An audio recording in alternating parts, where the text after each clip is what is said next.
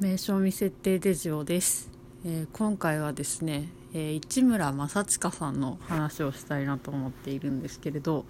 俳優さんで最近はドラマにも出演されていたりするんですが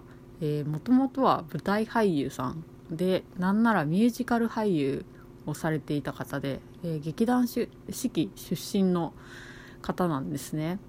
で、えー、その市村さんがえー、前回のポケモンの放送で、えー、何十年かぶりにあのミュウツーというポケモンの役をやっていたっていうことですごいあの話題になっていたんですけれど、まあ、なんかミュウツーが登場するのがですねあの一番最初はあの映画の劇場版「ポケットモンスター」第1作目のですねミュウツーの逆襲に出てくるんですけれど、まあ、そのミュウツーは、まあ、そもそもポケモンなんですけれどあの他のポケモンとちょっと違ってあのなんかエスパーで、えーまあ、直接脳に あの語りかけてくるタイプのポケモンなんでなんかすごいペラペラ話すキャラクターなんですね。で、えー、そのミュウツーを演じていらっしゃったんですがまあそのミュウツーが最高すぎて先日の放送も見たんですけれどまあ泣きましたね。泣いちゃって。で、えー、まあちょっと今回そのね市村さんの話がしとうてしとうてと思って他にも市村さんいろんな役をされてるんですけれど、まあ、語れることが多すぎるのでちょっとその話をしたいなと思います。で、えー、まあ、声優としてはですね他の作品にも出ているんですけれどその中でも特に私が思い入れがあるのがですね「ナイトメア・ビフォー・クリスマス」っていうティム・バートンのアニメーション映画で、あのー、主人公をやっている、えー、ジャック・スケリントンというあの骸骨のキャラクターがいるんですよ。で、えー、そのジャックはですねあのハロウィンの王様なんですけれど そのハロウィンの王であるジャックがいろんな祝日の世界に行くことができる扉を発見してそこからですねなんとあのクリスマスに目をつけクリスマスの世界に飛び込んだらまあなんかいろんな刺激を受けてしまうんですよね。で、えーまあ、それをハロウィンでやっちゃおうぜみたいなクリスマスをハロウィンのみんなでもやっちゃおうよっていうのでやろうとしたらもうなんかハロウィン独特の あのホラーエッセンスみたいなのがもうゴリゴリに詰まったやばすぎるクリスマスが出来上がって、まあ、大変なことになっちゃうっていうそんな話なんですけれどそのあのジャックの声優を市村さんがやってて私はですねあのかなり昔あの物心ついてちょっとぐらいからですねずっとなんかその作品が好きだったんですけれどなんかねあの、まあ、今となってはディズニーストアとかでもいろいろナイトメアのあのグッズを購入することができるんですがもう当時はですねマンだらけとかみたいななんかあのフィギュアが大量に置いてあるすごいマニアックなお店に行って発掘してくるぐらいの心意気じゃないとグッズを見つけてこれないっていう買えないっていうそんな時があったんですけれどもその時から大好きでですね。でその時はですねなんと家にあったのがあの吹き替え版じゃなくて英語版のあの「ナイトメアビフォークリスマス」を見てたんですね。で、えー、英語版ジャック・スケリントンの声優を誰がやっているかなんですけれどこれがですねあのティム・バートンの他の映画の曲とかもめちゃくちゃ手がけてるダニー・エルフマンっていうあのミュージシャンがいるんですけれども最高にかっこいい曲ばっかり作ってる人なんですがその人がってんですよね。あのしかも歌歌ってるところだけじゃなくてもう全編ダニエル・フマンがやっててでなんかすごい早口なんですよ。シャクシャクシャクってはや話してなんかでも噛まないみたいな感じでなんか、えー、あの早口が印象的なキャラクターなんですけれどそれがですねあのゲームの「キングダムハーツ」というあのディズニーの作品がいろいろ出てくるゲームがあるんですけれどそこに登場した時そこで私は初めて市村さんの吹き替えを見るんですよ。ゲームの吹き替えで市村正親っていうのもすごい豪華なんですけどあの聞いてやってて途中まで気づかなかったんですよね。この英語でしか見たことなかった作品が日本語になってるっていう。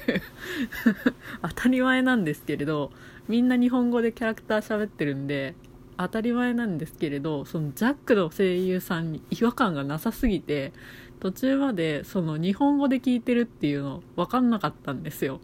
いや分かってたんですけど同じ声優さんがやってるぐらいの感じで見ててみたいな感じで。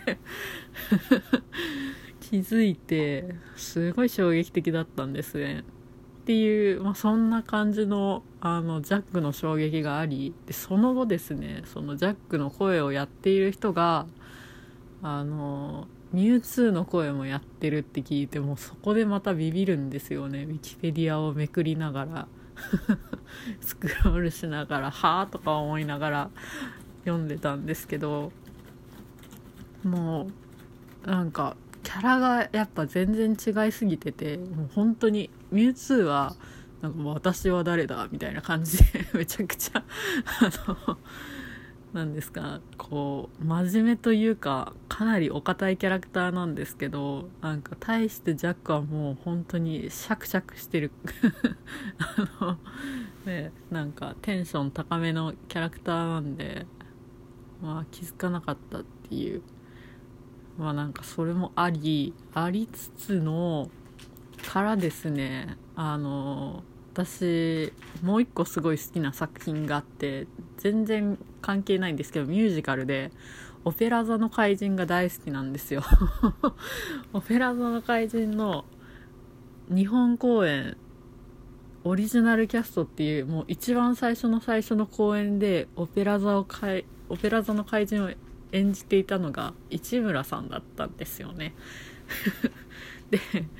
オペラ座の怪人はですねなんかどういう経緯で好きになってったのかちょっとなんかあやふやなんですが、まあ、大学時代に一番ドハマりしていたような気がしてで、えー、そのなんかミュージカルの日本版の CD があの情報館にあったんですよ。情報館っていう図書館にあったんですけどあのそこでもうマッハでパソコンに入れて聞いてかっこいいとか思ってたら市村正親って書いてあってそこで多分ウィキペディアを見てなんかいろんなものが点と点が線になってつながってわーってなっちゃったっていう感じだったと思うんですがいやオペラ座の怪人もやばいんですよ。でしかもそのオリジナルキャストの人って大体その海外公演で一番最初にそのあの役同じ役を演じていたオリジナルキャストの人に稽古指導みたいなのをつけてもらえることがあるんですねちょいちょい。で、えー、もうそこでですねあの何だったかなお名前ちょっと忘れちゃったんですけれどそのあのオリジナルキャストの方にあの直々にあの演技指導をしていただいたおそらく多分唯一の日本人キャストのはずなんですよ。クロード・フロローだったかな？違うわ。クロード・フロローはねあのあれですね、えー、ノートルダムの鐘の悪役ですね。いやまあそんな感じでえー、っとですね。いやオペラ座の怪獣もやりでわーってなってた時にですねもう一個すごい好きな作品が出てくるんですよ「スイニー・トット」っていうミュージカルがあるんですけどあのこれもティム・バートンがあの実写映画化しててで主演があのジョニー・デップで。でもともとですねあの普通にあの舞台で上映されてたあの猟奇殺人のあのミュージカルなんですけれどそれの日本公演でなんとですねそう。ティム・バートン版はジョニー・デップとヘレナ・ボナム・カーターだったんですけどあの日本で私が見たことがある公演ではですねなんと市村正親さんとあと大竹しのぶさんが 主演をやってたんですよ。大竹しのぶってと思って。なんか私もうずっと思ってるんですけれどヘレナ・ボナム・カーターってすごい大竹しのぶに似てるなと思って。もう大竹しのぶさんもそれしのぶさんでめちゃめちゃすごいんですよね。なんかあのもう演技が怖すぎてやばかったんですけど、まあ、それを見に行ってであのねもうかなり衝撃を受けたみたいな。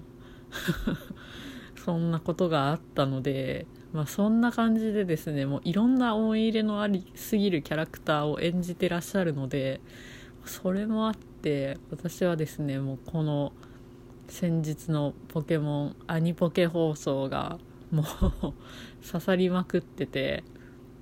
途中でなんかバトルの時ぐらいになったらもう大体なんかこう涙も引いてたんですけどもう最初にこう